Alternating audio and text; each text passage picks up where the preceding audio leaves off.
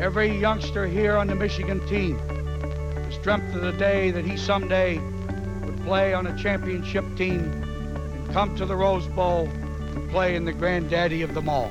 Craig, gone are the days where Jim Harbaugh floats around who's going to be the starting quarterback. He had once said that Brandon Peters would likely be the quarterback against Minnesota.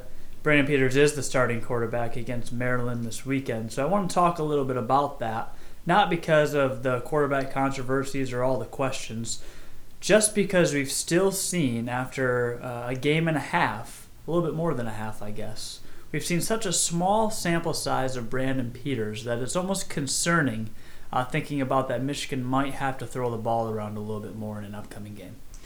Yeah, well, before I touch on that, I'd, I'd just like to throw another uh, name in the hat. Uh, Alex Malzone, he looked great on Saturday. Um, he came in there at the end in a very crucial moment of the game, was able to get some handoffs in there, uh, looked great, and you never know. Um, Twitter might be calling for him this week, so we'll see how things go on Saturday. I do anticipate uh, Brandon Peters having to throw the ball a lot more than what he did this week. Um, and definitely going forward, if he continues to be the guy. Yeah, I don't I don't know exactly how many he threw there. I don't know if you have that pulled up, but it wasn't many. eight for thirteen, fifty-six yards. Did have that nice nice touchdown on the on the throwback to McCune.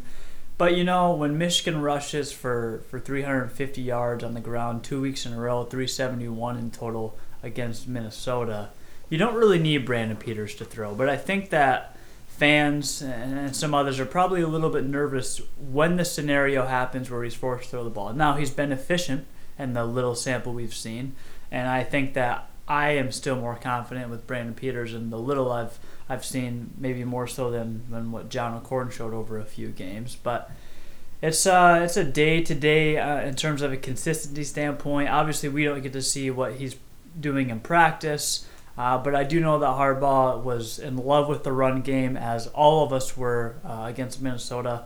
Not every day where you get to see three runs over, I think, sixty yards, maybe sixty, yeah, sixty-five, yeah. seventy-seven. Incredible performance on the ground. The offensive line is really coming into their own, especially when it comes to run blocking. A little shaky in pass blocking, and, and Brandon Peters took a hit, one of the bigger hits I've seen on a quarterback this season in watching football. So uh, was concerned a little bit there. It looked like he was shaken up, some concussion protocol possibly on the sideline. But, I mean, what do you take away from the small sample size you've seen? Do you think you're still confident moving forward when he does have to throw the ball twenty, twenty-five times?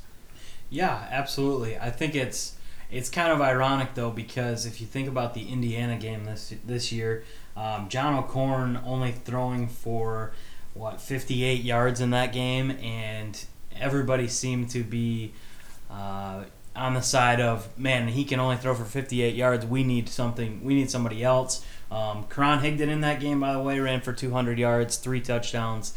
Didn't have another back that went over uh, forty yards in that game, so that, that might be the difference. But um, and the fact that that is the game after the Michigan State game. Um, but just kind of ironic that, you know, a couple games like that, very close together, two different quarterbacks, um, two completely different takes by the fan base. But I think uh, I think I'm more confident in looking at those two guys, because when Brandon Peters only throws, um, you know, thirteen times, I think the thirteen times that he throws, at least ten of those he looked good throwing. Um, and I don't even know how many of those he had time to throw on. So that's a whole other discussion, I guess, is you mentioned the, the pass blocking not being the greatest and him taking a big hit or even a couple big hits.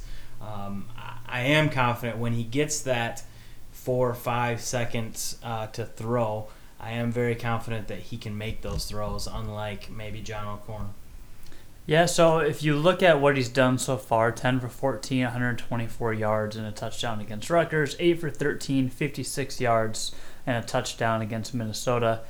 You don't need him to throw. Harbaugh was asked if he was concerned that uh, Brandon Peters hasn't been able to or hasn't had to throw around a lot. Harbaugh didn't seem concerned at all in the press conference, and, and really I don't think we should be. Uh, I, we just both know that unless Michigan's just going to start steamrolling teams like they have the last two weeks, Brandon Peters is going to have to throw. I think that his efficiency, sixty-one percent against Minnesota, seventy-one percent against Rutgers. Now, obviously, these opponents aren't the highest of quality that Michigan's played this year, but a small sample size is really all we, we need and, and obviously all we can get for now. I'll be curious against Maryland to see if Jim Harbaugh opens up a little bit more for Brandon Peters, lets him get more comfortable. One of the things I did like is that first drive where there was a passing touchdown for the first score. Brandon Peters threw the ball more than Michigan ran the ball. And I think that that was Harbaugh coming out and saying, we're not afraid to throw with Brandon Peters, but by the way, our run blocking, our running backs are so good that we're still going to run for almost four hundred yards on you, so you don't even need to see him. So I think a positive thing, especially looking at that thirty-three ten win over Minnesota. Yeah, absolutely. I agree. Um, I think a lot of that comes down to just the game flow. And you mentioned when Michigan has running backs or a running back that is performing well in a game, there's really not any need to throw the ball a lot. I don't really see – I wouldn't like to see Brandon Peters throw it more than twenty times um, this week especially. Um, I don't think that there should be any need for that. I guess if, if we get in those third and long situations, um, maybe throw. But even even in that, what kind of throws is he throwing? Is he throwing um, deeper routes or is he throwing little dump-offs? Uh, we'll see. I would – on Saturday, I would have liked to see the play action there. I know I've talked to a few people that agreed with that. Is you know, we ran the ball so many times. Even if we just come out and he just throws it as far as he can and, and overthrows the receiver by twenty yards, just to show the fact that, hey, this is in the playbook and we can throw it at least that far. Um, even if we're not connecting right now, it would be nice to just see him throw the ball down the field. Do you think, and, and I agree, I don't think any more than fifteen passing attempts should be necessary against a Maryland team where I think we both agree Michigan should handle Maryland pretty easily.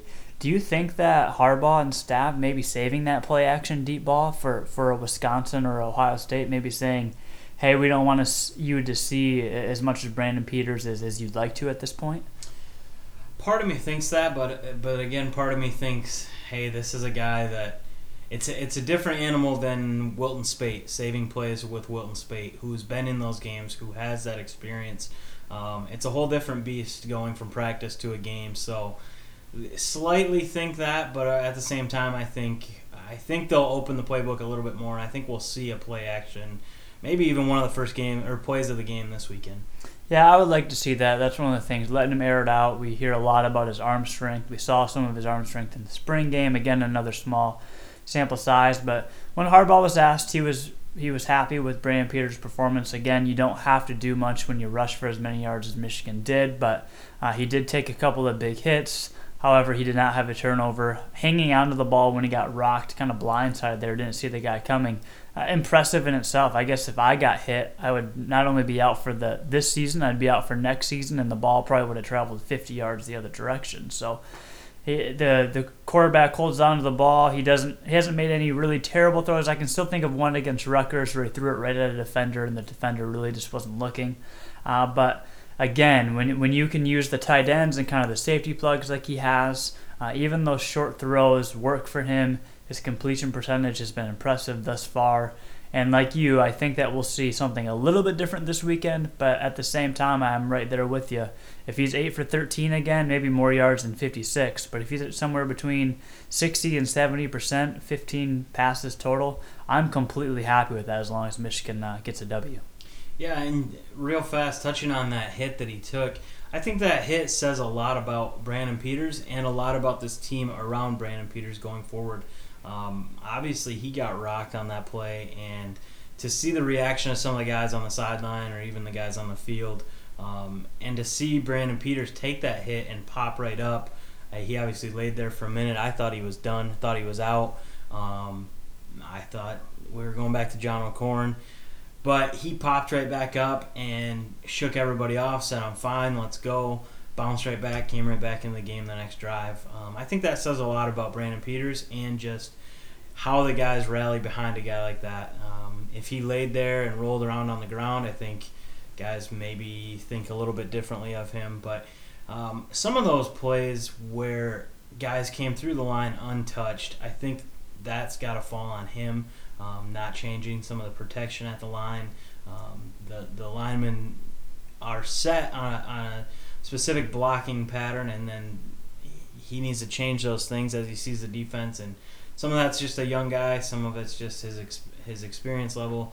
Um, I I fully expect there to be a big discussion around that um, in the Michigan practices this week, and hopefully that gets changed. One of the things that I, I did think of too, uh, just while we were doing this podcast, is Michigan, when they bust off those big runs, sixty, sixty-five, and seventy-seven, uh, you don't always expect those to go to the house every time. And so some of those some of those drives, it's a game where they didn't even have very many first downs. Uh, and, and their time of possession was really low compared to a lot of times that Michigan plays football. So maybe some more throwing opportunities would have been in that game if the run game had been even a little bit less successful.